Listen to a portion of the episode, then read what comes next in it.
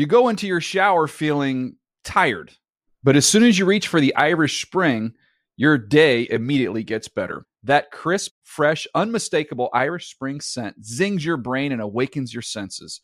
So when you finally emerge from the shower, 37 minutes later, because you pay the water bill so you can stay in there as long as you want, you're ready to take on the day and smell great doing it. Irish Spring Body Wash and Bar Soap. Fresh, green, Irish. Shop now at a store near you. When you drive a vehicle so reliable it's backed by a 10 year, 100,000 mile limited warranty, you stop thinking about what you can't do and start doing what you never thought possible. Visit your local Kia dealer today to see what you're capable of in a vehicle that inspires confidence around every corner. Kia, movement that inspires. Call 800 333 4KIA for details. Always drive safely. Limited inventory available. Warranties include 10 year 100,000 mile powertrain and 5 year 60,000 mile basic. Warranties are limited. See retailer for details.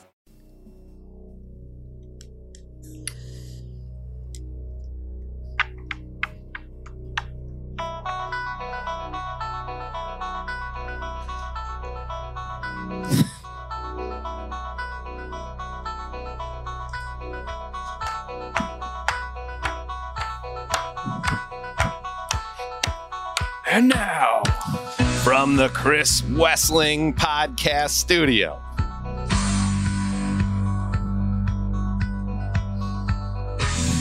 I said it, and I'll say it again. From the Chris Wesseling Podcast Studio, it's the Around the NFL Podcast. My own. My name's Dan Hanzus, and I am in a room a very fancy boy room filled with some heroes. Gregg Rosenthal, Marc Sessler. We did it. We made it. What's up, guys? We, we made it back to like the 1990s. I'm fired up listening to that. Seeing like Dan pump his fist. He looked like one of the, the guys in the crowd at a Bulls game, like after a big Scottie Pippen dunk, and they just panned to some like white guy right in the front. So, yeah, way to go! It's like this makes me forget all the bad stuff at home. What a room this Midwest is. Midwest guy. This I wish we could share this visually. I mean, th- this is a stunning studio with an incredible. I would hope so. There's 400 cameras in here. well, I- you know, at some point, but and a cameraman right now. we've got a We we've should got be able an, to share it an. NFL mandated photographer in here taking photos of us. It's the first uh, ever podcast in the Chris Wesseling podcast. This is it. And, um, you know, we've done a, well, couple shows. We did the Pride cast. We did the, uh, of course, last week we did the Thursday Night Football recap. And we will never speak of that again from uh, Wesseling Manor. One of our best shows. Um, but this is our first proper podcast together since last March. Straight up. Still remember it to this day. We um, did a show together. It was a Friday afternoon. Colleen was with us. I believe Wes was with us. We, after the show ended, went over to Rocco's in Culver City, which is in a different part of the city from where we are now and we had drinks and we had food and we had good times. We had some laughs. And then Tom Hanks got sick and it all changed. um, and that was it. We were never together again in the studio. And I will say this first of all, a couple things. Thank you to everybody behind the glass. Erica's back there, of course. Uh, but we have an entire team of people that have worked tirelessly to get this place up and running uh, because it is a gargantuan effort. We are in the a big building right next to SoFi Stadium uh, that is now the headquarters of NFL Media, the network side, the newsroom. Um, and it's been a ton of work to get us in these chairs and talking into these microphones. So we have the easy job doing the podcast. Uh, so thank you to everyone else. My other my other thought, Greg, is That's a big time like uh, on air move. Like, hey, hey, what we do up here, uh, th- that's easy. The real hero, like it's like you know Tony Romo and Jim Nantz making twenty million. And you're, hey, the real heroes, the guys with the tough job, uh, are making like seventy five thousand because it's a union job. I job. mean, this job is tough enough for my liking. I don't I don't need it to become uh, more difficult. Thank you. There's a lot of people back there too. It's a, it's a little uh, intimidating. But my uh, other point is yes, this, hey, we're just the kids on the playground over here. My other point is that, yes, uh, from now and until the end of the show, uh, the fact that I'll introduce you boys, introduce myself, but also be introducing Chris Wesseling's name into the conversation every time we start a show here. That is an awesome, that is an awesome thing. And also, uh, shout out to everyone, um, Matt Schneider and Jason Kleinman, um, and everyone behind the scenes uh, for getting the studio named with an awesome Chris Wesseling signage right out front, which I'm sure you've seen on social media. But uh, we're set up well here, uh, Greg, and it is great to have Wes with us, even if it isn't physically. Yeah, it feels right that Keisha came down. She's working right down the hall. This is it is going to take some getting used to being back in the office. We saw a lot of familiar faces in the hour before the show, but uh, Lakeisha came over from her editing bay. We took some pictures. That's had right. some hugs. It all it feels right. I visited my cubicle.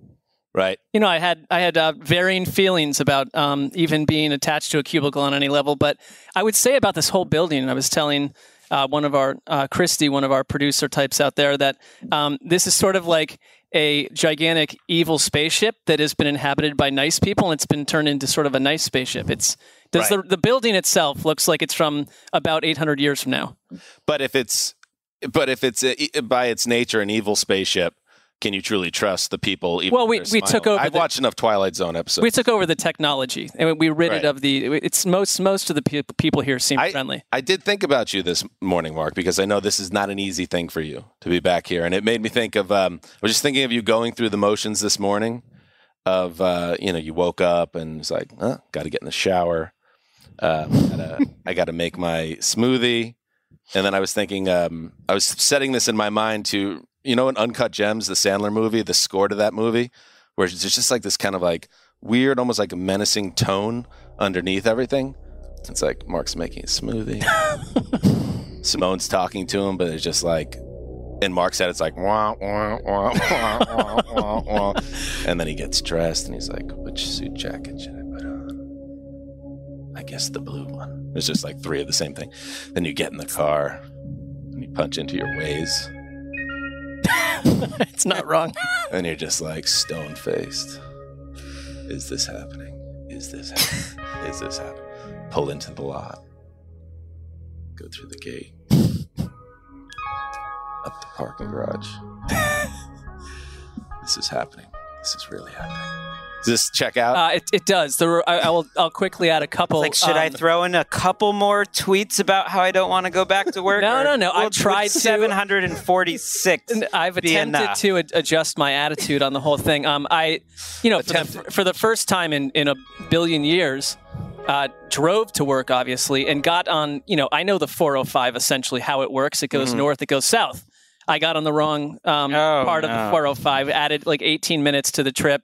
Nearly crashed into like a what I guess it's called like a tractor trailer of some sorts. Then when I pulled into this building, I went into the completely wrong place, and um, a, a very stern woman told me I needed to go somewhere else. Then I parked, and Erica had to come meet me in the garage. I was like a, a small child or a boy. She took me through all the steps to get into the building. what so do I you think, Ricky? Is, uh, you think Mark's going to be okay here? Yeah, I mean, the morning started off around 8 a.m. with texts with crying emojis, and Oh my god. Mark put his hand down because he knows.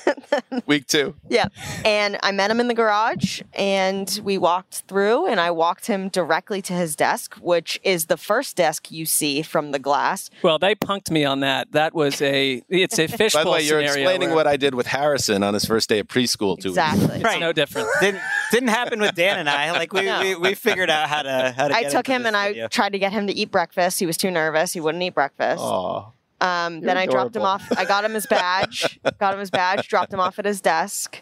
Um, and then also, you know, you guys are sitting in different orders this time, Yeah. which is which is very different. And so, you know, Greg and Dan were outside, and Mark had to come. Uh, he, Mark came to me in, in this, you know, in the producer side of the of the studio, and goes, "Well, we're not sitting in the same line." And, and and I guess that is really stressful. So I feel like you guys should address it. We'll take it easy. Oh, we have. I, I Yeah. quickly backed down after Mark made it clear he wanted to be on the edge. I was like, oh well, I always sat on the I edge have before. sat That's on the edge for It's, ten thousand it's years. fine. Give me It's all some good. uncut. We can we can change it. Yeah, a Um, little more. I I like that feel though. That that was um, Is this like the Social Network soundtrack? If you know that, That the, one is- the Phantom Thread one. Just a dark sense of anxiety and foreboding, which is what it's like to uh, live as Marc Sessler in the year 2021. and we have this awesome studio. We'll take it easy on you, Mark.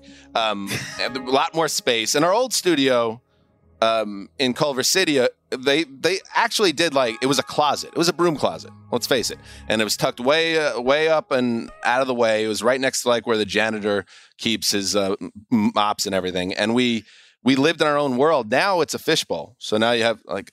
Keisha's Keisha outside taking like an IG video we right the whole now. yeah we have the whole crew in, on the glass in front of us. Be around anymore. That I don't feel that way. But speaking of Lakeisha, and we're going to get into the week two preview in a second. By the way, if Just you've never listened to the podcast um, before, we, we, yeah, we, we cover football.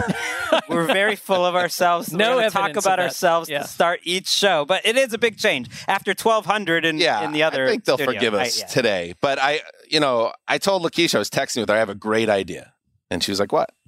She said, "I'm all yours." And I uh, said, "Well, you know, we talked about the Chris Wesseling dossier." Um, being found before it was thrown out in the old office. Oh wow! and uh, I and we found it, and it was an amazing story, and we don't need to go down that road again. But I said, what if in this new studio, I had this idea. You know how like the Declaration of Independence, um, I guess it's in Philadelphia, Encased, wherever it is. you know, If it's sitting on like a black platform and then like a bulletproof glass around it with some tasteful lighting down on it, like what if it was in the corner of the studio? Yeah. And like no no labeling, no other explanation. And let me tell you something. Lakeisha hated that idea Oh, and they're not all winners. but I want to tell you that I thought that would be cool. Like if it looked like something that Nick Cage would try to steal in a movie. I like that. I do little, too. A little sign on it that says Why didn't Bengals she like custom. it? What was wrong She- with it? well, she had a re- she had good reason. She Yeah. wanted to hold on to it. She wanted Link to see it one day, and she didn't trust that if it was left unattended all the time. But I just want Plus, you guys. plus to, most of those imagery. articles are absolutely destroying one of our 32 bosses, technically. Um, so that's worth pointing out. But it's gonna it's gonna be returned to Lakeisha after the show. But I liked the. Um, I mean, we're looking at it right now. I like just, to- that just to idea. let you know, Dan, you pulled it out of a duffel Yeah. bag. It's it's beautiful to witness. I want to just take one rant. Be at- careful, at Greg. Total. Be careful. like if we national treasured this thing, that would have been a cool thing. I, I think number one, it's it's okay that you had a good idea. Um, she you know she has the final say on that, Exactly. so that's how that works. I told her I'm an ideas man. Not all of them no, are home I mean, runs. it's, you know, Some's are swings and misses. All right. Now, If you're curious, in 1998, Mike Brown wasn't totally sure if all the TV money that they were generating was a good idea. Ah, oh, there's a man. Who wants? Who wants? an eye on the forward future. thinking. All right. So this is week two in the NFL. Coming up later tonight, Mark, I got more bad news for you. Uh, you and I will be recapping uh, G-Men against the Washington football team. A premier matchup. uh, NFC East Classic matchup there. Um, so you have a mini pod coming up. This pod, of course, now will be our draft of the week two uh, teams, games, and also, of course, um, a full breakdown of all the games. So, as we do every preview show, we do a draft style. Ricky, did you have any pop culture questions to get us going today? I did not. I thought we were going to rotate because who got the last? You got the first pick Yes. last week. So, So I, thought- will be the last pick. Who had second pick? I had second Okay, so I beat Mark is Greg the in a uh, first. trivia question. That means Greg's second. The new old Blue Eyes is third, fourth. Back to Greg, Mark, Snakes to Mark, Great podcast. Greg, New Old Blue Eyes, Tugboat. Okay, one, two, three, four, five, six, seven, eight, nine. Okay, three games each. Can edit all that out. Here we go. Just taking it behind the process. Big week of action. Mark, with the first overall pick in the week two draft, what game are you giving us? I am going to go. I think you think I'm going to go Browns Houston and lock up a game that most people would not even pick um, out of the gate. No, I'm not. I'm going to go New Orleans at Carolina. Greg, I'm sorry if that um, is an affront to you because New Orleans is sort of your pet team. Um, but after what happened last week with both of these clubs inside this division, I find this to be a very spicy showdown. You know that I'm a Matt Rhuleite. Um, I'm big on Sean Payton, and I want to see if the if the Saints number one because the, I think that one of the biggest questions coming out of last week's action was the Green Bay New Orleans contest. Are either one of those teams actually those teams, or was that hmm. something that just happened in a bubble, and we're going to find out who they really are. The Saints last week were up 24 to 3 before Jameis Winston had even thrown for 100 yards. They ran the ball 39 times. They, you know, they had a they had two 15-yard drives in the second quarter. They were 4 for 4 in the red zone. They didn't turn the ball over. If I told you all that and switched the name from Winston to Rodgers, you would have no problem thinking that was Aaron Rodgers versus the Saints, a team that were being counted out. They're banged up, they're injured, they've got some injuries on defense. Erik McCoy is out of the mix, but I just trust Sean Payton to essentially coach this team up in a way that no other coach can. He's got to lock it up against I- his own uh, Matt Rhuleite team. I'm not going down that road, but I also look at Carolina and think, what who are they? Because what they did to the Jets with their and the Jets, their offensive line, we'll talk about that later. But Carolina, 10 QB hits, eight pass deflections, a forced fumble on Zach Wilson, a pick. Shaq Thompson was all over the place. There's a lot of young talent on Carolina's defense. I love the way their offense is run by Brady, and I just want to see this showdown. This to me is one of the more interesting uh, clashes that are out there in week two. I- I'm with you. This Carolina defense, I think they're going to be legit. If you if you looked at their team, you would think that a defensive coach, you know, was their coach because they've drafted so much on defense. They're so young. You're right, Shaq Thompson wearing that number seven. He switched to the number seven like an hour before the game, just to mess with the opponent. I don't They'll know. change that rule. I don't by like the way. that. I don't like that. will be that. I don't like changed that. before next year. Well, you can't keep changing. It only works week one, I guess. But uh, Right. he did. He looked five years younger. Uh, but it's all these young guys up front. I like Gross Matos. I like Derrick Brown. We we've talked about Derek Bur- uh, um, Brian Burns, and I'm with you. It's going to be a much tougher test, I think, for New Orleans. That was just like a perfect game. That was everything coming together on a day where I think they felt like it was a playoff game. But you're right. Winston didn't even have over 100 yards until he hit that la- last throw uh, against Deonte Harris. So I, I also like it because it's the best running back matchup possible. It's the two best running backs in the league.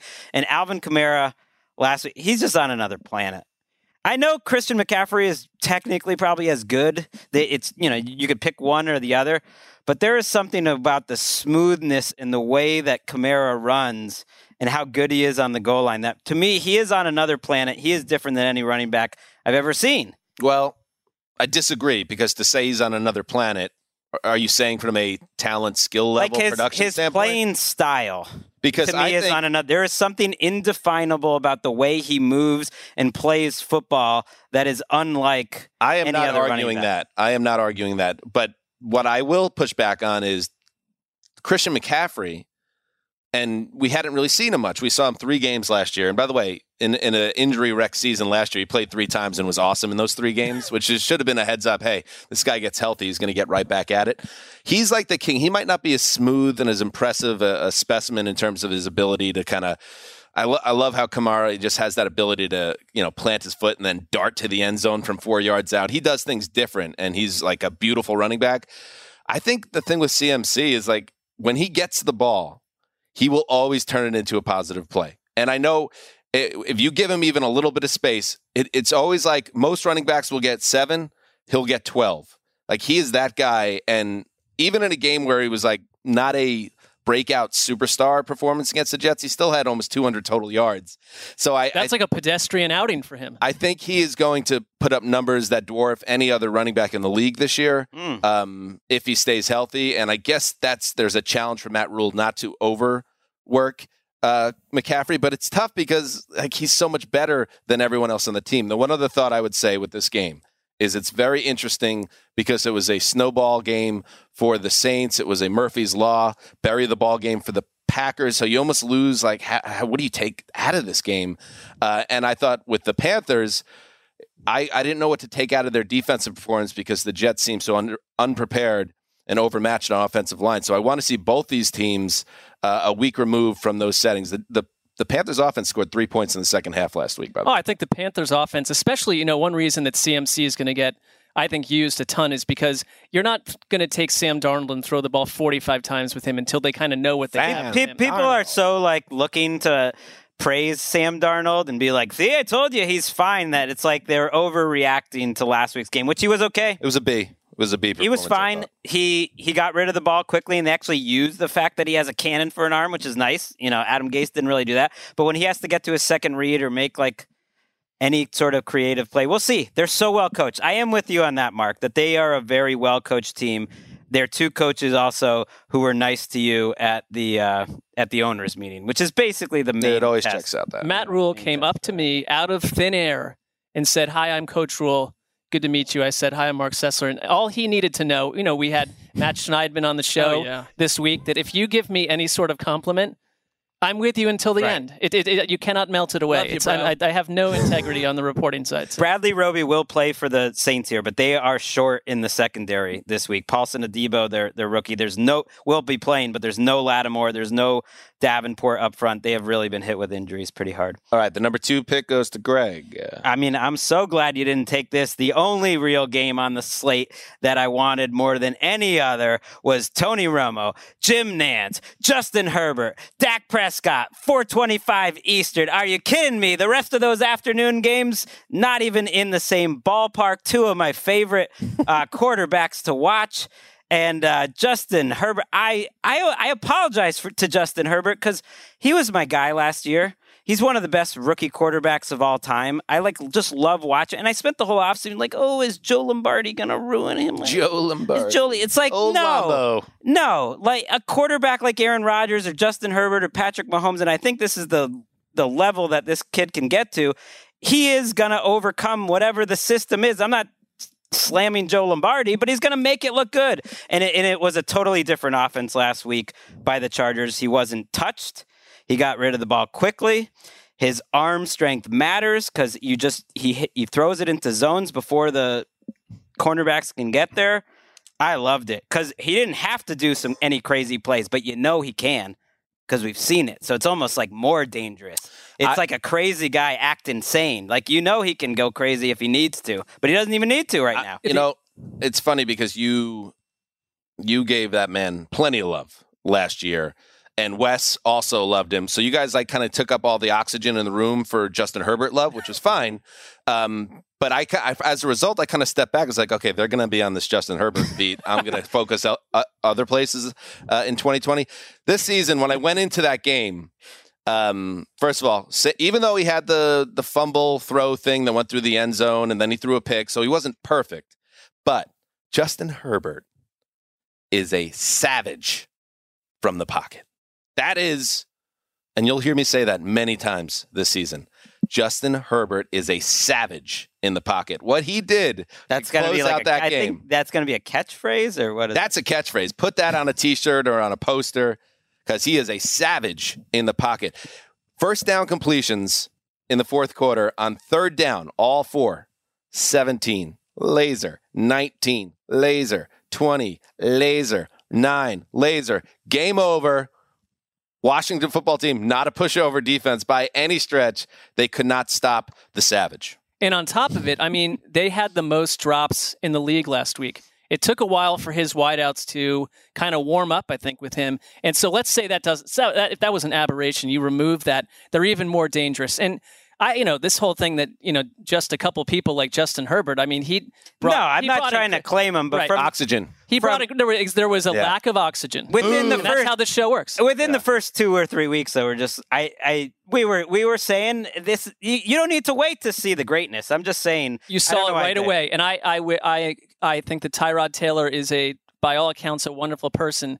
But what would our lives be had that medical technician not, um, in you know, in process the faulty Almost medical exact shot? I, mean, i think it'd be like medical technician not process the faulty I don't know. medical I don't know. shot? I, think it'd be the I same, I'm except not he come he he takes over in week four instead of week. There's a sliding fair. door It's- scenario It's just there. that it's incredible that after what we thought of Justin Herbert, you know, coming out of Hard Knocks, which was an, which was an, an, a ridiculous way to judge someone, but he seemed a little punchless and milquetoast on Hard Knocks and a little lost. And then instead, the one thing about him is he is physically tough. When he gets knocked and hit hard, I mean, he just gets right back up. And like he also seems like a very Oh, yeah. wholesome individual. Um, we Erica sent us a video of him carrying the football from the field into the locker room, and ultimately gives it to Brandon Staley, who is the other difference on this team. This isn't Why the old pointing Chargers me like team? I- because I'm going to steal the oxygen on Brandon Staley. We're now uh, at a studio desk, and we're going to start pointing at each other like we're Stephen A. Well, we Patient. staring at screens for you know 18 It is. months. It This is. nice. It is disarming. You are. You're the Brandon Staley guy. You've had that beat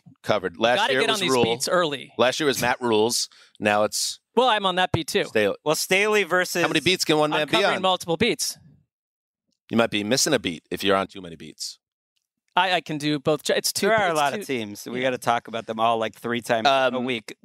The Cowboys, by the way, and the Cowboys fans like, wait a second, when you're previewing a game with America's Didn't team, talk you only talk team." about America's team. That's how it works. no, we're talking about the other team more this week. But uh, the Cowboys, they are who I thought they were. We talked about it on the Power Rankings with Matt Money Smith. I think they're going to be awesome on offense. I think they're going to struggle to get stops on defense uh, until uh, they prove otherwise. That's how I see it. I don't put a lot into the turnovers last week, and I think they're going to struggle in this game to stop Justin. Well, yeah, we're we're burying the lead on their defense. Demarcus Lawrence broke his foot at practice this week. Do you want to know how many times the, the Dallas defense touched Tom Brady last week, or their defensive line? Tell it was me. zero. One. They got one hit on Tom? Brady, and it was a safety. Oh. And that and Demarcus Lawrence had a great game. He had a vintage game. I- I was like, okay, if they get vintage Demarcus Lawrence, I know he didn't get the QB hits, but a ton of pressure, is very active in the run game, is easily their best player on defense. He's now out for two months. Randy Gregory, who's their other starting pass rusher, is on the COVID list and is unlikely to play in this game. No Dallas defensive lineman made a play. Meanwhile, you got all this money and draft capital in Van Der Esch and Jaylon Smith, who combined for 31 snaps last week. I'm fascinated by that situation. The only reason why I give the the Cowboys any chance in this game is Dak Prescott with those two receivers, even without Gallup, who's also hurt. That one kind of slipped under the radar. He's on IR. They had a mm-hmm. really tough injury week. Is one of the only guys who I think could possibly outsmart Brandon Staley because I think before the snap, Dak Prescott is the guy who is kind of taking over for Aaron Rodgers and Tom Brady as like the the next guy who is just like winning from the neck up. But otherwise, you don't give him much of a chance at all, and that's why I'm locking up the Chargers. Oh, look at you. Ooh, all right. I thought that was coming. I was wondering where. I, I kind of forgot. There it is. and by the way, we need to clean it up as a group. That was a, that was a catastrophe in week one. All of us, not only did we lose our locks, our respective teams are blown out. And then the Wesseling brothers, they got involved. They lost too. So, you know, Ricky, we had to take her off the game because she was, you know, I. Well, we didn't even talk about that. No, Greg was, was- like, "No, she's out," and You you, You know, quit. I Yeah, felt you- bad for your dad. He was really upset. Yeah. be- be- well, upset that, about your performance last year or that you weren't involved this year? No, that I wasn't involved. He was Do you like, wanna "Those get in?" guys are supposed to protect you. I wasn't aware of this drama. She was just not involved in the no, locks. I wanted to, and Greg said, "No, you I said- quit." But I Greg, she- why? I don't remember that. I wasn't there for that You were on conversation. Slack. She, it was on Slack. Oh, yeah, well, because she missed it. cheated and then she quit. No, you said That's I a bad cheated. I never combo. cheated. You definitely cheated. When? If once you, well, that one game. You yeah, did, What I mean, what that's part. That that's was a part of it. joke. Once you admit to it, Not that, a that'd be joke. fine. Yeah, Uh, no, it wasn't a something you joke. should be. uh, You know. She's out for the suspended. year. You tried to Wait, cheat. Yeah, Uh, but so. then she quit. She just stopped doing it halfway You through. stopped and then you gotta asking have, me. You Who have would you to have locked in week one? like, well, I wanted to do the Rams, but that wasn't All right, allowed. we'll give it to you. You're one to know. No, Let's they were back they were in. they were over we the here? they were over the limit too. I think a one a one game. PED suspension. That's all that was. It was just a one game suspension. okay, suspension. well, give me You're a back. loss then for week one. No, I don't want to do that. If you pick the Rams, we'll we'll give it to you. but Even though they said were. it's not. I I, I do Don't believe listen like Greg. a, Just- a woman, you know, to quote the great great Omar, you know, uh, played by the late great Michael K. Williams, like a, a woman's got a code. I got to have a code. If you cheat in a game, if you're in a competitive game and you cheat, and then you quit on top of the cheating. The quitting was really the part that got me more. I mean, Don't Greg- stop Listen to him. playing. Thank Yeah. Greg, Is there this is- something more then you, beyond then you this? take Is- a Yeah. one year This is dense. suspension. This is there's something. This so is dense. dense. I mean, what are we? What is happening here? You're allowed back in. Greg, it's who two to one, typically so- like Thank doesn't you. care about anything, all of a sudden now What he has principles. Well, he doesn't want What to have picture. I ever That's said about the locks? My problem with it is that if you're going to have a game, it has to have rules. Eventually, we kind of made these It seems about like you're bending over backwards to kick Eric out of the game. Let's just If, call it if, like it if, is. if you if you cheat and you quit, you got to respect the game. Ricky, I got your back. Don't worry. Thank you. You're back Be in. nice to her. She, she uh, listen. She had a tough season. I don't want to be around anymore. She had a tough season. Maybe she made some mistakes, but raise your hand if you've never made a mistake. I've definitely never cheated and then quit in a competitive game. So I'm All right, let's move on. Let's move on. You lock up.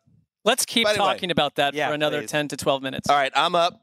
All right, Daddy Rich is going to roll This is the fourth name you've put on yourself during the show. It's very confusing Yeah, to a we, got to speed it up here. All right, here we go. Let's uh, pick up the pace here. I will. Um, I love this AFC East matchup. Buffalo at Miami. Let's go.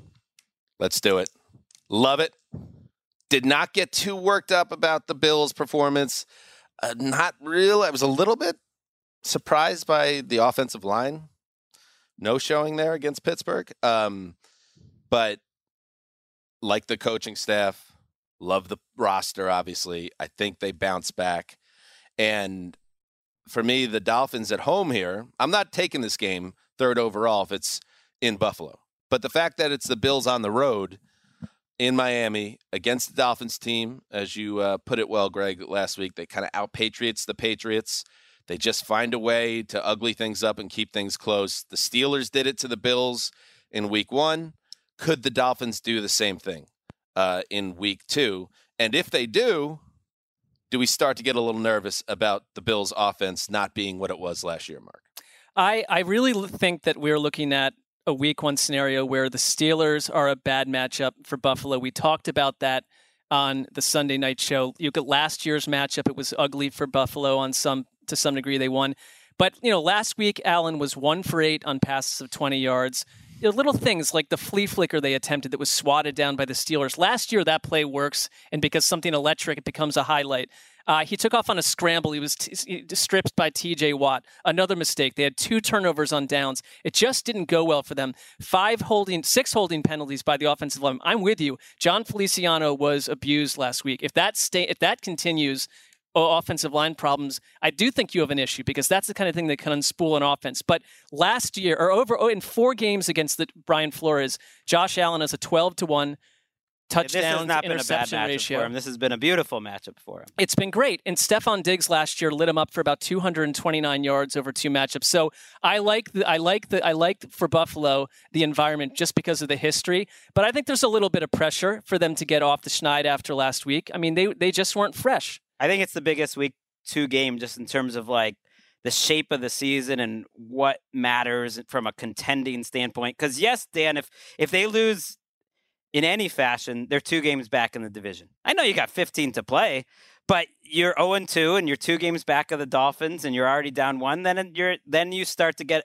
a little concerned. The Dolphins don't have the defense to do the same game plan that Pittsburgh had, which was not rush anyone, drop everyone into coverage, force Allen to make decisions and make throws. That's not what Miami does. They don't have the players up front and they blitz like crazy. Hasn't really worked uh, against Josh Allen in the past, and I don't. I'm tending to think it won't work this week. But the offensive line issues you brought up has one sort of X factor that I haven't heard many people talk about. Dion Dawkins, their highly paid left tackle, said he thought he was going to die from COVID. He was in the hospital for a long time. If this had happened a year before, it would have been a huge story. An, a highly paid NFL athlete who was worried that he uh, might lose his life and was in really tough shape. He hadn't played any meaningful snaps since then. He was he was run over last week, and he's like a guy they count on to be great. It's very possible that it's just a bad week, you know, and that he just needed to get into game shape. But I'd be a little concerned about that if I'm a Bills Let's see fan. how it goes. He lost 30 pounds or something like Yeah. that while he was in the hospital. It was not a small, Certainly. a small thing. And that that's Makes not sense. typically their natural body weight. They they artificially Right. add weight when you're an offensive lineman. Um, yeah, so we'll see if the Bills come out of this building. They're flying back to Western New York, and they just put up 17 points. I would wonder if some doubt starts creeping in. All right, oh, what's happening here? Their D But, played well last week. However, however, I didn't like what I saw from Tua in Week One. I know he made a couple of plays, but man, some of those some of those mistakes he makes, it makes me think that he might be one of those guys that every once in a while you're just scratching your head once a quarter, once a half about something he did. That's what it would look like in week one. I need to see more from him. The Dolphins need to see more from him. Will Fuller is back, but he also missed practice Undisclosed injury with an undisclosed injury, so something to keep an eye on. or not even injury, undisclosed. Something's cooking there. Per- Kid, maybe kidnapped, and then they've they've found him since. Patty I mean, scenario. anything could anything could. could be happy about it. But yeah. We don't know. But anyway, I believe in the Bills. I believe they'll be okay. And I believe they get right in Miami. So I am locking up Ooh. the Buffalo Bills Are we allowed to say spreads here? I don't even know. Yeah, we can say them. We All can't right. say like Bills are favored by three and a half. I think they're gonna. That, that's a good number, and I think they're gonna win. Hmm. And uh, eh, the last game we're talking about uh, by the desert. Don't be afraid to look over your shoulder. I don't know. Can I say that? you could say there's going to be a lot of points. We can say the say the spread. I t- this was a tough one. I took the Dolphins just to cover, uh, but Dolphins fans, calm down. They got their backs up with Tua.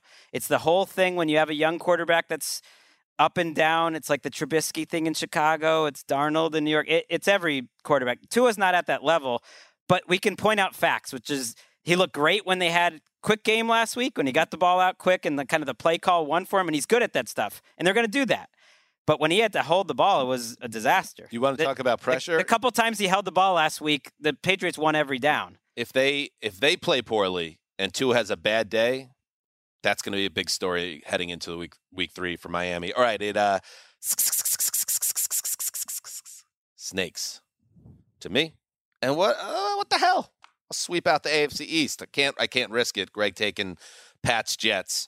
Um, so I will grab it, and I'll tell you what I am nervous um, after watching Patriots. And by the way, Bill, what are we doing?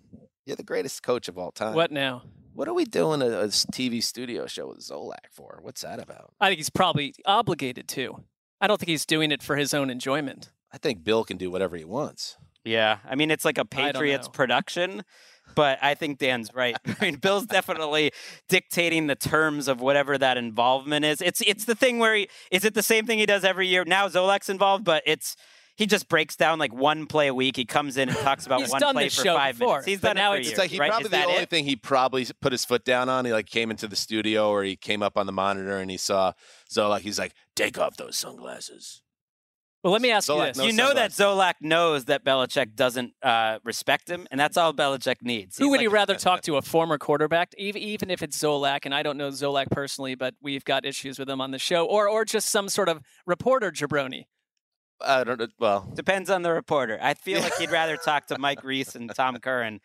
all right. So let me. that's- that's so a- this is what my guess, this is what my point is. yeah. My point is not to talk Zolak. It's to talk uh, Belichick studying the Zach Wilson tape, and this is on Twitter. You could find it if you check it out. Oh, really? um, and Belichick going through not just one play, going through an entire game of footage um, of Zach Wilson, and he was complimentary, and um, it just it's interesting seeing Belichick break down tape, and and I'm just thinking he's saying all these nice things, but you just know the boy who shall lead them is in grave danger because the hooded one is planning something dire.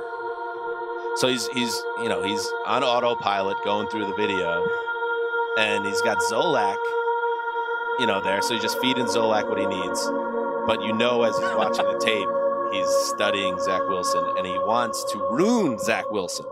And Zach Wilson doesn't need more help. People trying to ruin him because his own offensive line almost got him killed uh, last week. Ten hits, six sacks, and now I will say this: as bad as the O line was last week against the Panthers, um, and it's not going to get better because Mekhi Becton's out at least six weeks with the knee injury. Wilson was responsible for some of those sacks as well, and that's just the issue when you have a first-year quarterback with limited experience who ran a college. Um, ran was a college program that didn't have real a, true pro offense where you have to make decisions in the same way a pro quarterback does. Things are going to take a while for Wilson to be comfortable in this setup. Uh, but f- from a positive stand, positive standpoint, was Wilson was when he was getting destroyed in that second half. It kind of could have snowballed, and he would have had a nothing burger game. Instead, he threw two touchdowns. He got drilled late in the game and got up and threw a beautiful touchdown pass to Corey Davis. And I just thought there was a lot of good there. And it's just like you cannot get this kid hurt because if they do what they did yet last week on that line and their prote- protection schemes, and Mike LaFleur is on on the spot here too to be smart about this, protecting the boy, uh, he won't make it till October. So that's a big thing I'm worried about in this game. I was a little thrown by how punished he was because I thought in this Mike LaFleur offense that if anything, it's quarterback friendly and you find ways for uh, to keep your quarterback safe. Uh, I, I kind of like that he had to go through so much last week because it taught me a lot about him. I didn't watch this game till last night, and um, I'll make a. Justin Herbert comparison because it brought me a fair amount of excitement. And you know, I'm at the point now. I think there was a a Jets Browns kind of rivalry between Dan and I because they were both in such dark places. But uh, I am rooting for this guy because I find him to be a rugged human who every single time he got lambasted last week got up. And there are things he does with his arm. And I think Belichick, at least, um, honestly complimented him about his live arm and what he can do outside of the pocket. He's exciting to watch. I have never watched a Jets game with a quarterback like this. And so I think no matter what the results are, um, arrow keep him up. upright. You got to keep them healthy. You do, and I Yeah. like I, they had to come up with a better plan. But but you you mentioned this on Twitter too because everyone likes Joe Douglas, the Jets GM. Is first of all, if you pick the right quarterback, everyone's going to love him. But he's had years to get this line together, and they've poured, they've used draft picks, they've tried to make it work, but it's still not working. And the only thing you worry about, and I think of guys like Tim Couch back in the day, but there's 50 of these people that if you get too battered that you start to lose it from the neck up. And does that affect you in year two and beyond? I mean, you just cannot have him too punished. I tend to believe if you're the guy, you'll be the guy. And Zach Wilson, I look- think he looks is. like the guy. Yeah. uh, to me. I think Zach, you know, to put it on a Patriots be- fan being nervous about it, Zach Wilson has what Bill Belichick can't plan for, though, which is he's just like not afraid and he can make plays on his own. And those are the quarterbacks who have traditionally given Bill Belichick the biggest problems. Cam Newton in his prime, certainly Patrick Mahomes, the guys who's like, what am I going to call for that? And yes, you can confuse the protection scheme. The Panthers did last week. I don't know if the Patriots are as good up front as as the Panthers are. I was not impressed by the Patriots defense last week. I thought they were lucky that they only gave up 16 points. They didn't, you know, we there was a lot of buzz about them. They didn't win a lot of one-on-one matchups.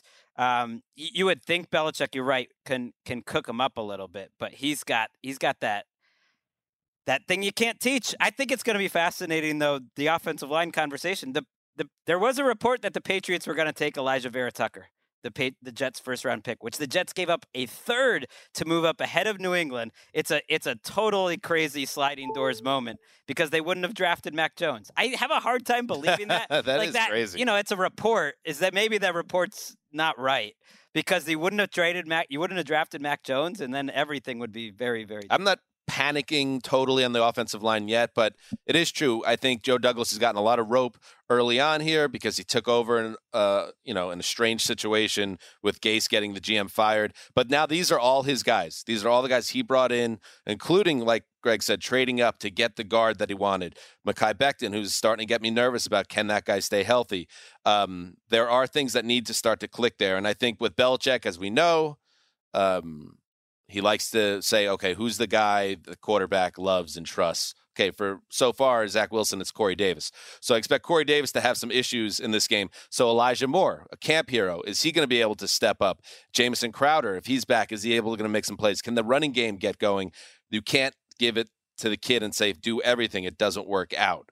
Um, I'll be interested to see how aggressive they let Mac Jones be throwing because it seems pretty clear the biggest weakness on the Jets is their secondary and their cornerbacks. And you would think the the recipe here is don't be too conservative.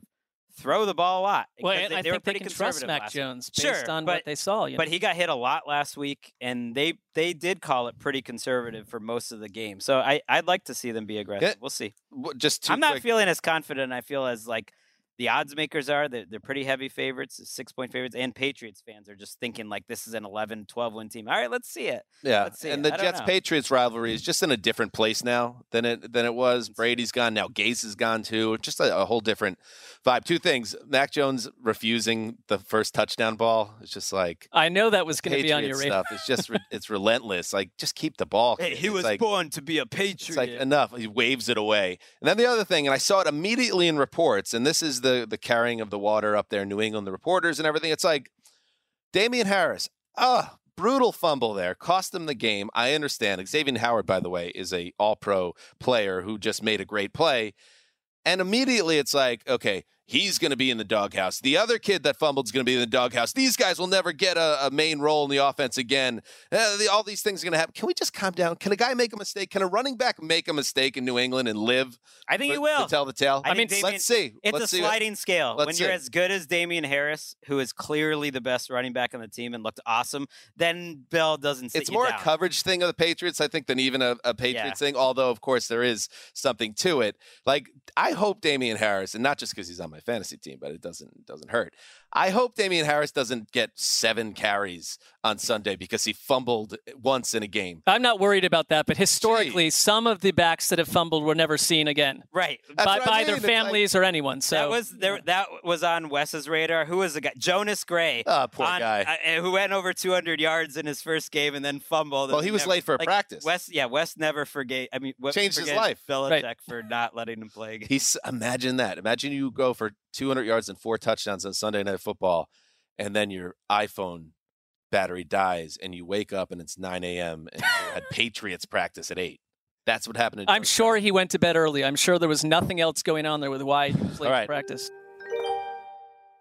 You go into your shower feeling tired, but as soon as you reach for the Irish Spring, your day immediately gets better. That crisp, fresh, unmistakable Irish Spring scent zings your brain and awakens your senses. So when you finally emerge from the shower, 37 minutes later, because you pay the water bill so you can stay in there as long as you want, you're ready to take on the day and smell great doing it. Irish Spring Body Wash and Bar Soap. Fresh, green, Irish. Shop now at a store near you. Gregg, you're up. Okay, I'm getting. I got my dream draft. I really only wanted two games. I got them both. The second one is the Philadelphia Eagles Thought you would go there. hosting the San. Francisco 49ers. I picked the upset on the dot com. I took the Eagles to win this game because I think they're going to be a tough matchup for teams right now. I still think the 49ers are just a better team and they're going to have a great season, but I think this is a tough spot because like Baltimore a few years ago and like some of these teams that run college type offenses, I don't know how easy they're going to be to prepare for this Eagles team before they put some tape on the board. And I think they're going to be able to throw new wrinkles in every week. I loved what Sirianni showed last week. They also were pretty creative defensively, but that's more just a, a system you see elsewhere. They're running a college type of running game, and the Lions had some success running up uh, the middle against San Francisco. I think that might be the weak part of their defense if you can, and I think they can shorten games, and I think it's early in the season. I love the Jalen Hurts, Nick Sirianni handshake. They got a special handshake. Did you see that on I the sidelines? It's like one, they're yeah. vibing. It's good vibes. That's good. The- You know, I like it- it teaches me a lesson because like Nick Sirianni was a joke to us for much of the offseason because he is not necessarily like CEO front facing speech giver man. Although I swear he's gained 10 pounds of muscle since that. Well, also conference. like those speeches have gone away, but don't you? Th- I feel like we are going to think completely different about Nick Sirianni by the end of the season, and we already do. I mean, he looks like a good hire right See now. what happens this week. I don't it was know. one They- week. I'm I'm getting overly carried away because I love the Eagles, but I do think it's like a fun offense. They they created a perfect offense for for Jalen Hurts, and it's like he sort of Sirianni said like like my whole thing was, and there are coaches that are not like this even still in 2021. He's like, I want to go in and build it around the players that we have, and like I loved what I saw from Demonta Devonta Smith last last week. I mean, they needed one of these wide receivers to step up. Jalen Reagor had a good game for once. I mean, that wasn't the case last year. And Next Gen Stats points out that Jalen Hurts, his average pass traveled 3.7 yards past the line of scrimmage, shorter of shortest of any Wow. starter in the league. That's yards after the catch. That's putting him into a scenario where he can complete passes. He was 27 for 35, and he absolutely that- undoes defensive here's the thing, coordinators on the ground. Here's the thing with that. It's like that's good, but good uh, good defensive coaches and better defenses are going to clamp down on that Right, if that's it what He, your offense is. he has is a deep be. ball too, though. And but- guess what? The Falcons. Listen, we don't want to make too much of anything in Week One, but they could be two and fifteen the way they looked in that game. So they're one of the teams, the Eagles, that I'm. They open my mind more, my mind more than any other team. Like, okay, maybe, yeah, okay, I see this now. Uh, but I also you have to factor in that the Falcons were a joke in Week One, so they didn't show up. So it's like, what do I That's what take good out of teams do, though. You blow out. Um, That's why I'm really teams. I'm excited to see how they look against the team that's prepared and has more talent level than the Falcons. One reason the Eagles are not a fluke, and it's like, you know, we know this, we knew this coming into the year to some degree. He's all in. Offensive line, Surprise. defensive line, strengths. That's that's how you go, go win 10 games, even if you're lesser they're- in other if areas. they stay healthy. So they hooked up Henry's boy, Jordan Mailata, hadn't mentioned it to a massive extension before the season. Uh, some people thought was like, oh, this is too early. Like, why are you paying this guy who hasn't totally proven it yet? And I thought it was really smart because they got a little bit of a discount on a guy they've seen all offseason continue to develop, and they believe he can be a top five left tackle. And the way he played last week, he already was.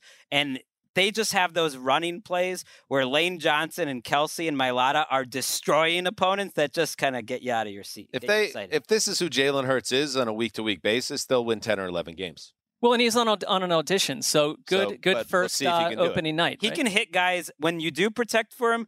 He can hit open guys, which sounds like not an obvious like an that's sort of like the baseline of whether you're a starting quarterback. Like at least to be like an Andy Dalton. All right, Marc, you're up. All right, I'm going to go uh, the Minnesota Vikings. Oh wait, Ariz- one wait, one thing. Sorry Yes. to interrupt you, Ricky. I know you wanted to jump in. Yeah, definitely. I think that the 49ers are still figuring their stuff out. I mean, Trey Lance threw the first touchdown for the 49ers last week, and Goff threw a pick six. So, like, that score, I don't necessarily think they have it. And as much as I trust Shanahan, there's so many injuries, too, that they're dealing with. And I'm going to go ahead and side with Gregg here, but I'm going to lock up the Eagles. Wow, All that's right. bold. A Yeah. lock underdog. All right, I like it, Ricky. Now, are, are you okay with that? Does that make up for the Rams lock? I mean, uh, well, the Rams one doesn't count. She she volunteered to take a loss. I'm willing to consider. No, we said uh, she knew. You got to know the rules too. That was like an. Eight, are we were going? eight- We're going eight back point down favorite. this avenue again. Right. Well, I, Yeah. I don't know Maybe what's going takes on the here. loss it's for dense. quitting. Uh, Uh, Marc, you put it well. It's dense. What's It's a dense between and Mar- uh, thorny Gregg and confusing, uh, and it's it's trailing away from us. All right, go ahead, Marc. I, as mentioned, I'm going to go Minnesota Vikings, Arizona Cardinals, and it is not because of the Minnesota Vikings. yeah, Let's yeah, start they were right kind of an annoying team to watch in Week One. Yeah, I saw 12 penalties. I mean, a penalty-ridden, um, mistake-prone team, and you know, yeah, Mike Zimmer obviously just more annoyed than ever. Kirk Cousins threw for 351 yards in that game. You know, you and Zimmer are kind of kissing cousins in a lot of ways. Like I see, if I had to say who's the NFL coach who I most connect with, Marc, it's Zimmer. Really? Just like always, kind of like ready to like. that it's it checks out in There's a lot way of things 'cause that are on your radar. It's kind of the the coach I'm most worried about. just um, like just having too much stress in his life. you I will. I'll And I- process that. I'm not sure that I that the comparison. but is, a guy that's yeah. respected and everyone likes him. Oh, but like okay, it's now we go a down lot the of, respected road. Okay. a lot cooking, a lot of cooking behind the eyes. Well, I'm not sure what I feel about Kliff Kingsbury yet, but um, I do think that last week, if anything, took some heat off a coach that, you know, I think we put on the hot seat in one of our podcasts not too far back. Yeah, one of the hottest butts. one of the hottest butts. And one thing about the I Cardinals, don't I, thought physically. no. Well, I, I don't know. He's he's, He works out, but that's not what yeah. we mean. No, no major issues there. Um, Kyler Murray, and we talked about offensive lines a minute ago. He went out of his way to say that Rodney Hudson, their center, has made an absolute ton, a world did of the difference. Raiders get rid of this guy? I don't understand. I- good, and good job by the Cardinals because there are hundred teams.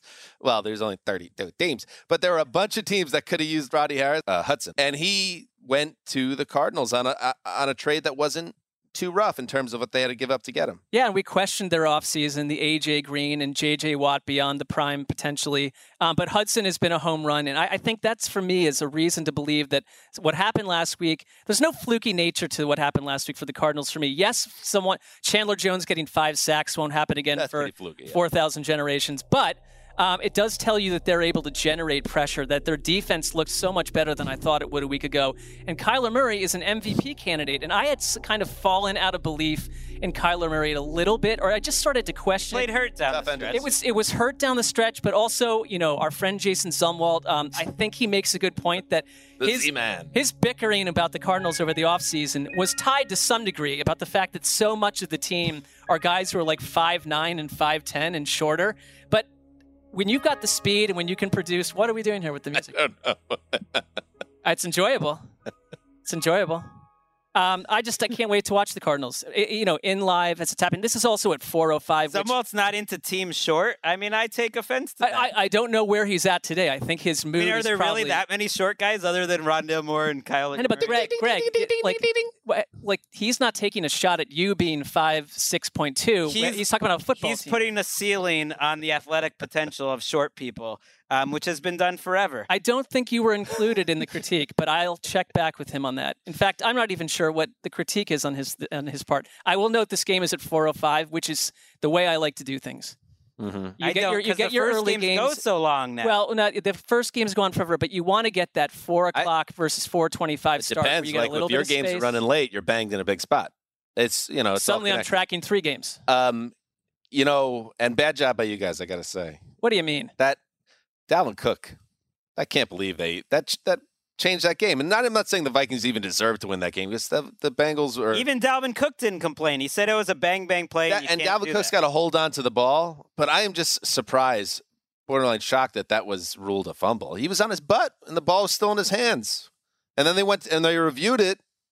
And I know you got to stick with the call on the field, but if like if you see his buttocks, But Gregg, it his was like buttocks in is on the sup- It was like super slow motion, and you didn't have the great angle. that's just a huge call to make in that spot. I guess hold on to the ball, Dalvin Cook. I see that side of it too. I just mean, yeah, I, I, I'm not into getting mad at like uh, replays anymore, unless it's like incredibly That's obvious. healthy. Like we're sl- we're, it's like if you have to slow it down, it's I don't know. It's right. never as obvious as as people make it. I don't think the Vikings uh, were quite as bad as as They were I, I just find them a little. I sloppy. find them a Kirk little. Cousins played well, but their offensive line was was a problem. That's the reason. The reason I picked the Cardinals, I like them to cover three and a half points, is their defense. Vance Joseph. I think people got to start giving Vance Joseph a little love. I love the way that Budda Baker and these guys we don't even know about, Byron Murphy and Robert Alford, who hasn't played in like seven years, were just flying away. They're they're around. There was some sort of like energy there that was that was special. We actually interviewed Robert Alford one uh, one evening I don't recall that. a number of years ago. Well, Falcons playoff game. Marc. All right, I'm going to go Cleveland Houston. Uh, I don't think it's a premier matchup, um, but I, w- I would say this. I want to just see, after what the Texans did last week, the nervous Browns fan in me could could kind of go to the place like, is this trap game potential? I think Cleveland, you have to look at what the Browns did against Kansas City. They had the most yards in the league last week. They had four touchdown drives of 75 yards or more. They had eight new starters on defense and still hung around for the most part. I mean, they didn't stop Kansas City on any level, but you look at that first half, it was mistakes that undid them. And here's the other thing they held the Chiefs running backs to 49 yards. Houston wants to run the ball with four different running backs. They want to run it all day long and keep a safe environment for Tyrod Taylor. There's no excuse for Cleveland not to win this game. And also, the one thing about the Browns now, I want to see where Jedrick Wills is because uh, Chris Hubbard came in and did not play well at left tackle. And if you want to go back two seasons ago to 2019, that's when chaos started for Baker Mayfield when those he might tackle be out too. Hubbard might not play. Well, I mean, He it's it just gets worse and worse. So it's that that that's a concern. What is what are we at with Jedrick Wills? That's a foot thing? Was that what it was? I have no internet, so I am unable right, let to me give you you an out with answer to that. I You could research there. that. We're getting up. We're getting up to speed He's not, here expect, technologically. he's not Right. expected to play this week. It's an ankle. They're, they're not going to announce it, but it feels like he's week to week. It It's feels not like practicing. I mean, if anything, it was like a sigh of relief that it wasn't a season ender. Right. That's It- what it looked like in the game. Two two new faces for Cleveland. Malik McDowell along the defensive line um, was a beast last week, and they if, if if he continues that apace, they may have a top seven defensive line, and that would be scary to think about. Uh, secondly, I think we all saw Anthony Schwartz. His speed, they used him right away. He had 60 yards in the first quarter. They used him on a 17 yard sweep. I think if you're Kevin Stefanski, you love that you have this new aspect. We don't have Odell, Odell Beckham in this game. That's the other Mm. big news. I mean, Yeah, I what is love I love a Schwartz. I think they're being safe with Odell. I don't. I know it's like let's raise panic signals, but uh, not panic signals, but I think they're just being very cautious because uh, honestly, like look what working they- out on well, the it's not field. going well. Is he a Well, Jenga It's piece? not going well, here's well. well he well.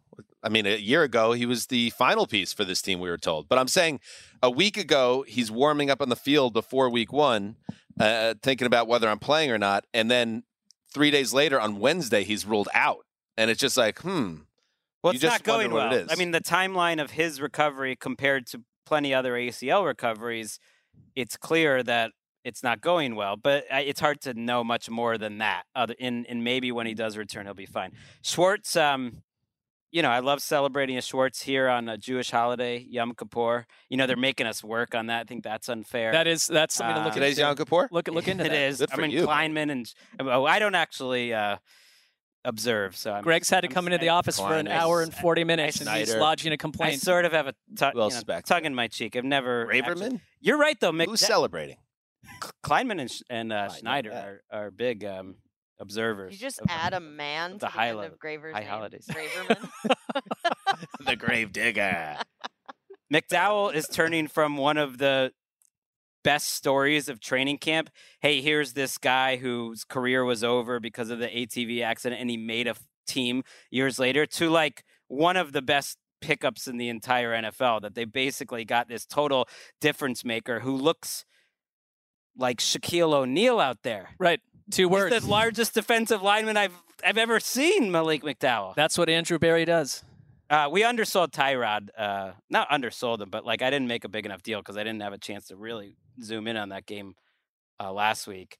If they get this Tyrod all season, they're going to be feisty. They'll be I mean, that game was outrageous. He was one of the you know five or six best quarterbacks in the league. But people do forget from 2015 to 2017. I went and checked the old QB index. I was just curious. Uh, Tyrod's end of year ratings were 15, 17, 17. He was a solid quarterback. Maybe he's only 32 years old. He could be again. I, I think it would be truly enjoyable to see the Texans kind of go a weird nine and eight and tell everyone, stick Let's it up remember your who butt. they beat on Sunday. Right. And All I, right, I'm I Jags were a feel better. I, I've thought Oh, about yeah. that, Marc, because they'd be kind of a Thank fun you for team agreeing, Marc. to get behind.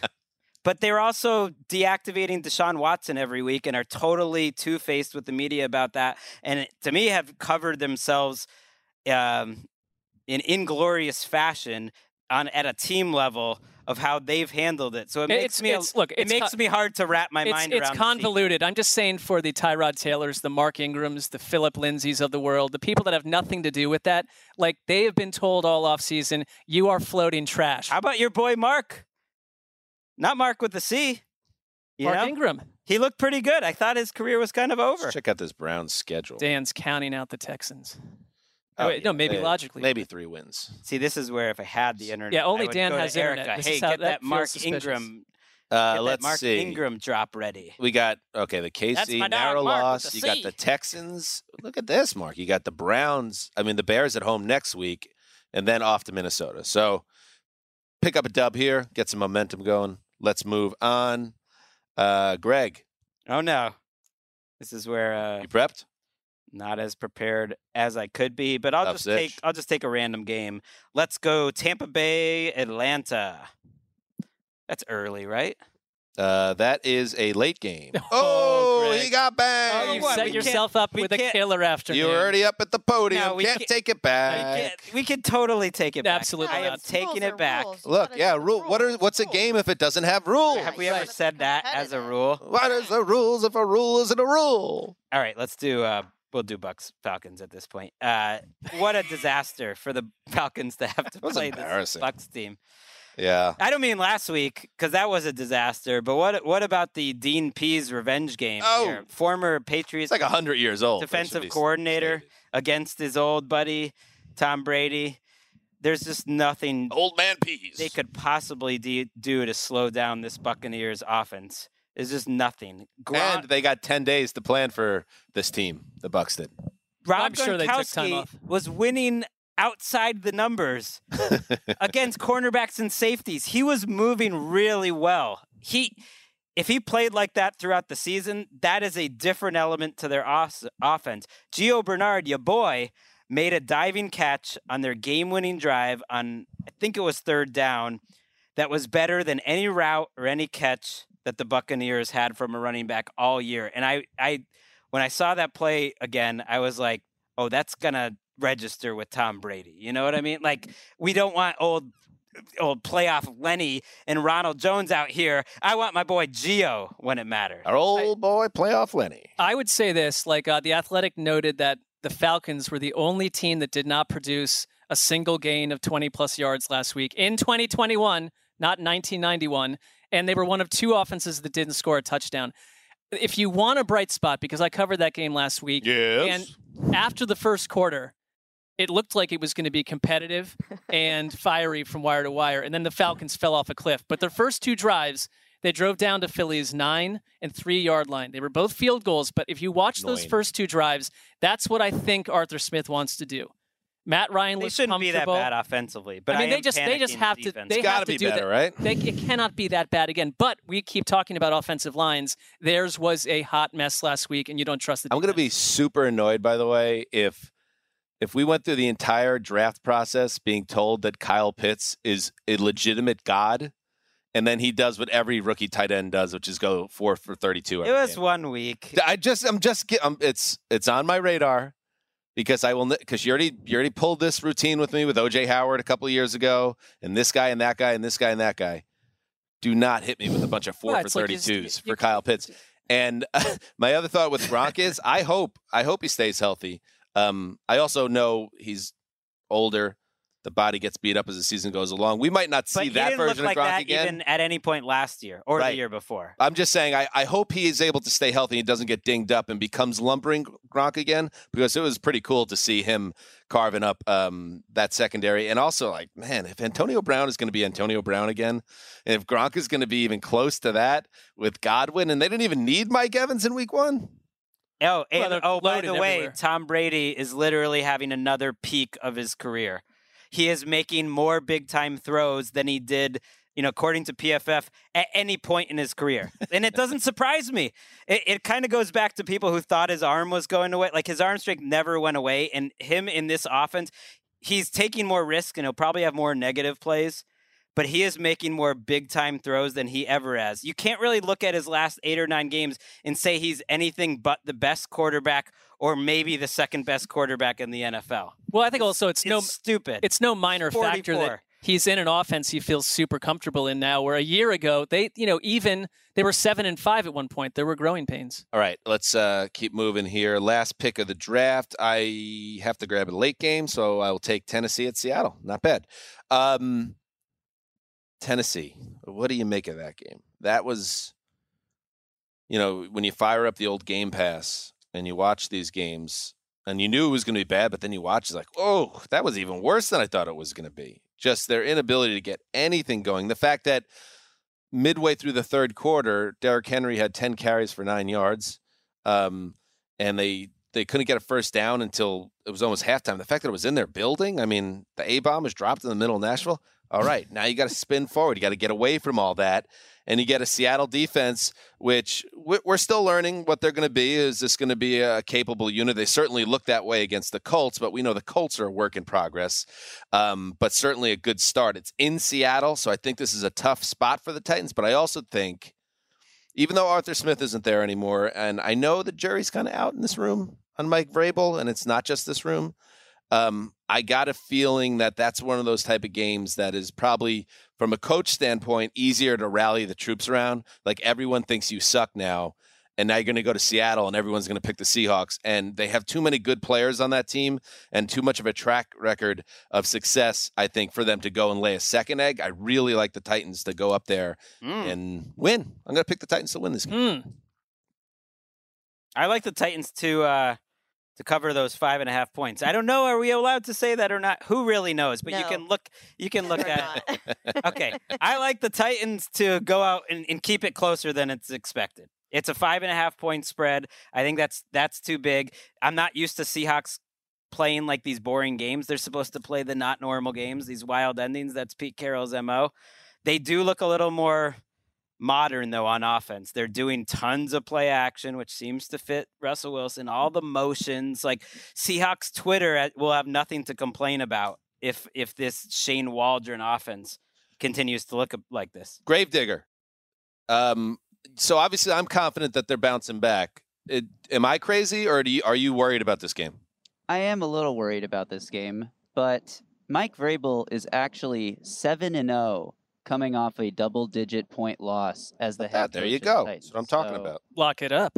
Well, I don't want to go that far, but do you now In that fact, was the a Wesseling brothers have locked They up this that's game. that's factual. They've locked up the Seahawks. They're they're participating each week. I will get back to that in a second because we got something special there. But uh, bury the ball game uh, for the Titans. So you feel like they're going to be able to move on from this? I hope so.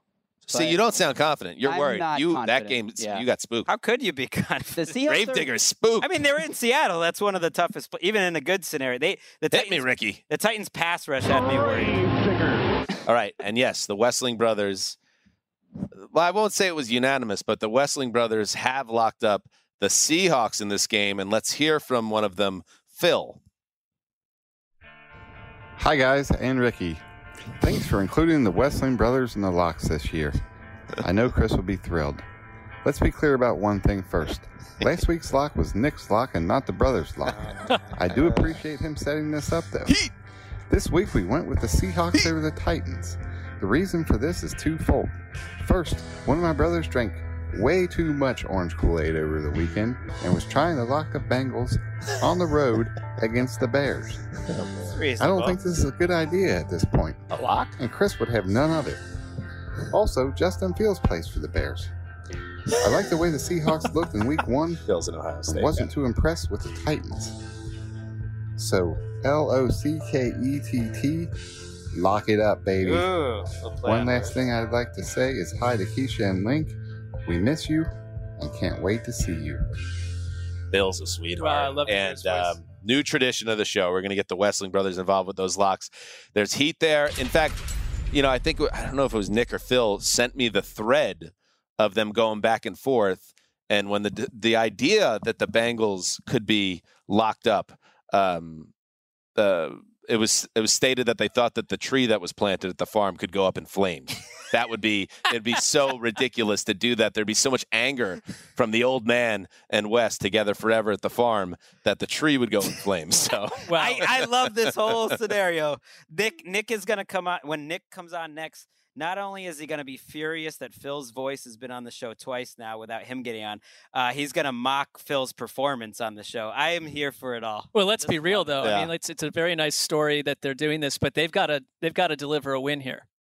Although if they You wanted to be start 0 and 2 consistent with. West, they would struggle in the in the lot. yeah, well, it was never his forte. Um, all right, thank you, Wesseling brothers. And by the way, yeah, Nick didn't want to uh, provide the voice this week because he doesn't stand by the lock. It's just it's a lot of fun. Oh my What's going on behind the scenes there? In-house issues. uh, brothers will be brothers. All right, let's now um, let's hit up the primetime games, and then we're going to speed round the rest of the games this week to because we got to get out of here. But uh, let's start with Sunday night football.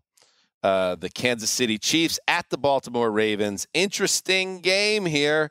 The Ravens, tough situation. Not only do you you find a way to lose that game, uh, Marc, in Vegas on Monday night, and it was you know a weird game as we talked about on our last podcast. Then you get on the plane and you're flying back to Baltimore, Bulletmore Murderland, and you are saying to yourself, "Now we got to get the Chiefs in prime time. Patrick Mahomes, we're going to beat Patrick Mahomes in prime time. They are in a very tough spot right now." I wonder if the Ravens, um, who probably just typically ignore the Cleveland Browns, can learn from something that the Browns did last week, which was their immense aggressiveness, going for it over and over on fourth down. Um, from the 15, they went for it on fourth and 13 and converted. Uh, they went for it on fourth and one from the five on the next drive, and that ha- is how you built a lead. The Ravens team, and I understand, you know, all the injuries that are banged up that I watched on Monday night. I just like when you the Chiefs. The scenario with the Chiefs is they're essentially a video game, and unless you can stop Travis Kelce, we saw what happened last week. You know they're going to score thirty something points. Do we trust this Ravens offense the way they're built right now? To a build a lead where you put the Ravens are a much better team if they can get out in front of Kansas City and do what they want to do. I know they don't have all their backs, but they're going to use four different running backs and try to control the ball and use Lamar. Or if they get stuck from behind, do you trust them on any level airwise to hang around or come back in a game? I mean, I think they've got they are an aggressive coaching staff, but I just think that the Kansas City Chiefs offer so many problems that there's really only two or three teams offensively in the league that can even come in with a chance to touch you. Well, and the hits keep coming. I mean, yeah, there's a report on CBS that Ronnie Stanley, their left tackle, is unlikely to play this week and might be out multiple weeks, which isn't totally shocking because he really struggled in that game. But okay, there goes your left tackle. Oh, by the way, um, you know one of your slot corners who was forced into action. What's his name? Westry. I, I I don't I don't even know these guys. They're new guys. He played 33 snaps last week. He had a pectoral injury. He's going to be out for this game. Uh, the Chiefs are the easy pick. You know, they they're three and a half points in this game, and this is the game that that most of America agrees on more than anyone, which is always a concern. And so you're thinking, okay, I think the Ravens at least They're going to be proud. They're going to show up. It kind of reminds me of late last season when everything looked like it was lost and they were so injured. Was when the Ravens played their best, but not. It wouldn't make sense for them to be that competitive. They they played 86 plays on defense last week before playing Kansas City on a on a short week. and that's the only way I see this not going uh, going against the Chiefs. If it's one of those things where, like sports, can't actually figure these things out, even though it makes all the sense in the world that the Chiefs are c- catching the Ravens at the perfect time. Maybe you know in their building they put up a good fight, and I think they can. I just. Man, I'm just sticking with the idea that Mahomes is just going to shred everyone every week. Well, he's also owned the Ravens, and Lamar Jackson has his worst numbers uh, passing wise against the Chiefs of almost any team. So Spagnuolo's kind of owned the Ravens. And oh, by the way, the Chiefs get back Frank Clark and Honey Badger. Their two best defensive players are expected to uh, be back on the field. They missed week one. Mahomes is 8 0 against the AFC North with a 26 to 3 touchdown to interception ratio. Last week, 273 of his 337 yards went to Kelce and Hill. Cleveland spent five months trying to figure out a way to stop Kelce and Hill and had no way to do it. Can't. How would Baltimore? You can't. You can't. And we talked about the crazy numbers um, that Mahomes is career wise in September. I mean, it's, it's just we've never seen anything like it. So it's just this team is always gets out of the gates super fast, and the Ravens just to have their backup against the wall. I think the Ravens uh, will be okay and they'll find their footing, but they might end up in a situation, and it's still very early, and there's an extra game this year. But are they going to have to go on a run later in the year uh, because they put themselves in a hole? Because I think 0 and 2 is where That's what we're they did last here. year. Um, all right, Monday Night Football, Detroit Lions at Green Bay Packers. Not a great game. Kind of a bummer Monday night. Put this in the speed round. Yeah, I mean, let's let's just be quick on it um, because I I do, I really about all of do. I mean, listen, you want to talk about bad timing? The Lions, we could pat them on the back and and give them a lollipop for getting back in that game against the Niners, and we know there are all sorts of things behind that with Jason Verrett going out for San Francisco, which we don't I don't know if we really touched on um, earlier, but that's a big deal for them. And then Detroit just got hot and garbage time. Now you got Green Bay coming off. They were humiliated in Week One. Aaron Rodgers was humiliated in Week One, and in prime time at Lambeau. They can't even put this game in Ford Field. I hate when they do that in primetime games. I know it's a better vibe at Lambeau to, for a primetime production, but at least give the other team a chance. To me, this is a sacrifice. Well, and also they lost Jeff Okudah. And I mean, Jeff Okudah struggled last year as a rookie. It's not that he was a star cornerback, That but they have so very little behind him. They signed Daryl Worley, a veteran, but I mean, you just look at if, if Aaron Rodgers is going to get right, if last week was an aberration and something of a ghost affair, that maybe uh, you know you couldn't find a better matchup in the league secondary wise than this situation. I thought the Lions, though, last week, if anything, were not boring for the first time in my lifetime. They were frisky down the stretch. Jared Goff showed a little bit after a pretty ugly stretch. I mean, the one thing about Goff, his interception totally unspooled that team early on, and he's going to do that again. I don't like the matchup at all. If you take TJ Hockenson out, who was phenomenal, and I think he's going to have a huge year because he's sort of like the center of their offense outside of their run game. Well, their their hope is that this Packers defense stinks. Or the Packers stink, or the Packers have some bad No, energy around. I, I have. I'm not putting much. I don't think there's any chance the Packers offense is going to stink. I think they're going to be fine, and especially in this matchup for the reasons you just pointed about. How open were those 49ers receivers? There was no one within 15 yards of those guys. It's just they do not have a cornerback room. So I'm not worried about Aaron Rodgers long term. I'm definitely not worried about this week. Uh, but the Packers had a little bit of uh, early season Cowboys defense vibes last year. It was just like, hey, do you got him? Do I got him? Yeah. And it's just like wide open guys running through prairie lands because they're trying to get a little too complicated in their defensive. That would be the hope because there was a little bit of professionalism and aggressiveness in the Lions offense. I'll give that. Like he's going for fourth downs. They looked like an offense. They didn't look like terrible that maybe they could put up points. All right, four more games. Let's let's eight o'clock to light this. Oh no. Yeah, let's do it. Disrespectful. Cincinnati Bengals at Chicago Bears. Marc, give me something you're looking for in this game. I'm looking for essentially, you caught me completely off guard. I was doing something else entirely. I'm looking for Justin Fields to play.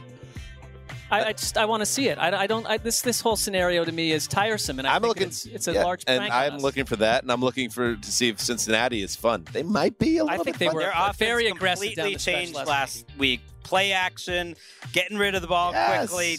Totally different than a year ago. If anything, I think it was a little more boring. Like run heavy, but it was. They it was can run the ball again. They couldn't last year. Let's see if Joe Mixon can stay healthy. But so far, so good. And I, I every year, week two, when I go on NFL Now with Andrew Siciliano, I have a standard. Hey, Bengals fun now. Did it again on Tuesday. Hopefully, it sticks. Moving on, the Los Angeles Rams at Indianapolis Colts. This is a good game. Look at Marc just pumped his fist. So Well, I'll give him another shot. why. Take two.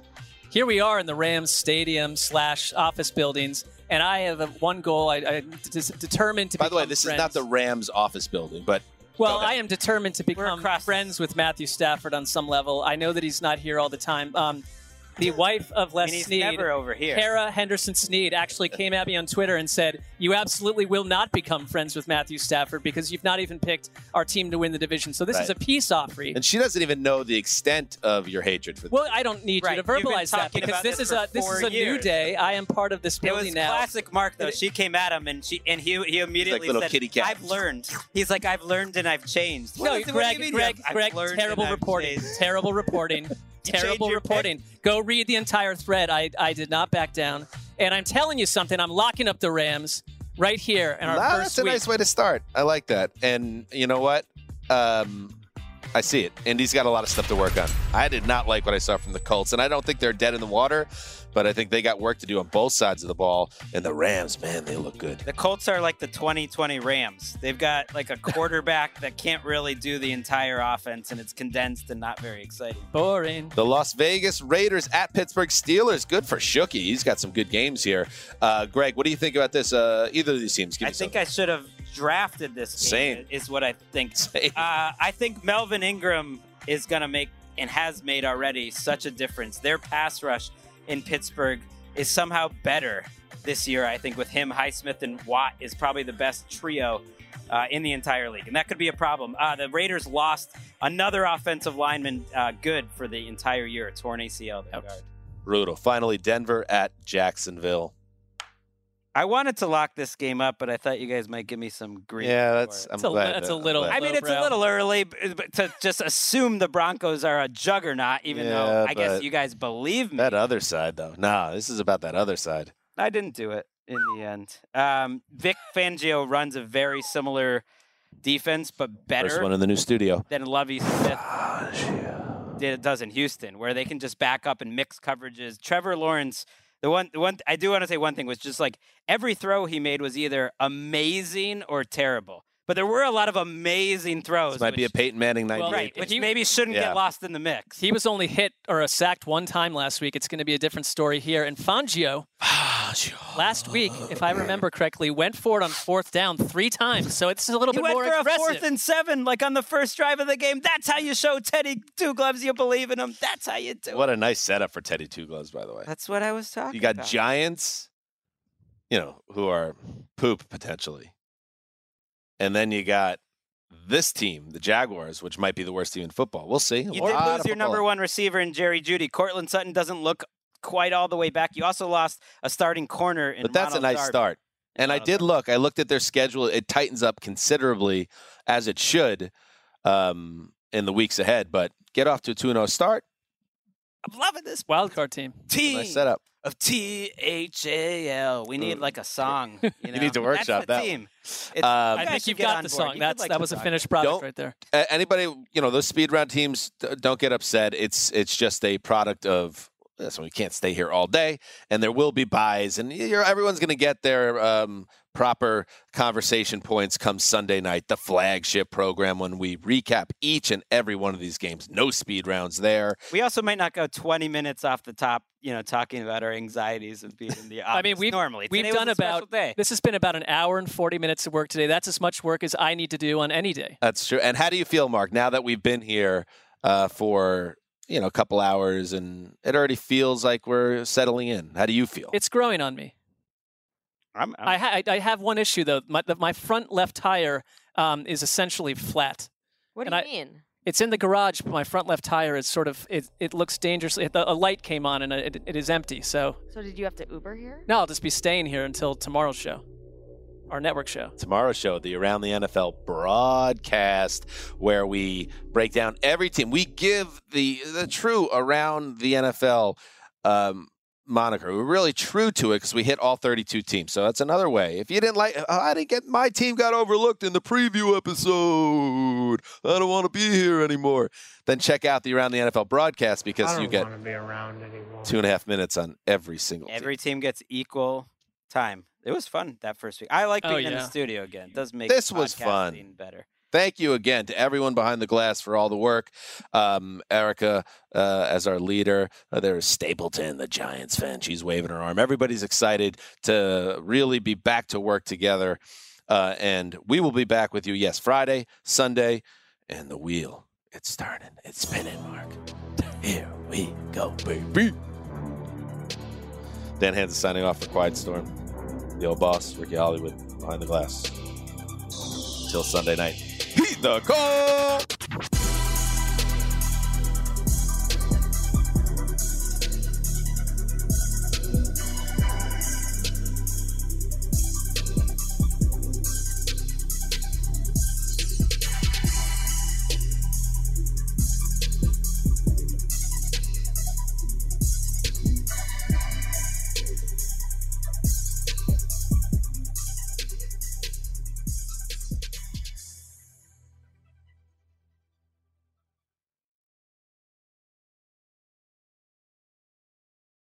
You go into your shower feeling tired, but as soon as you reach for the Irish Spring, your day immediately gets better. That crisp, fresh, unmistakable Irish Spring scent zings your brain and awakens your senses.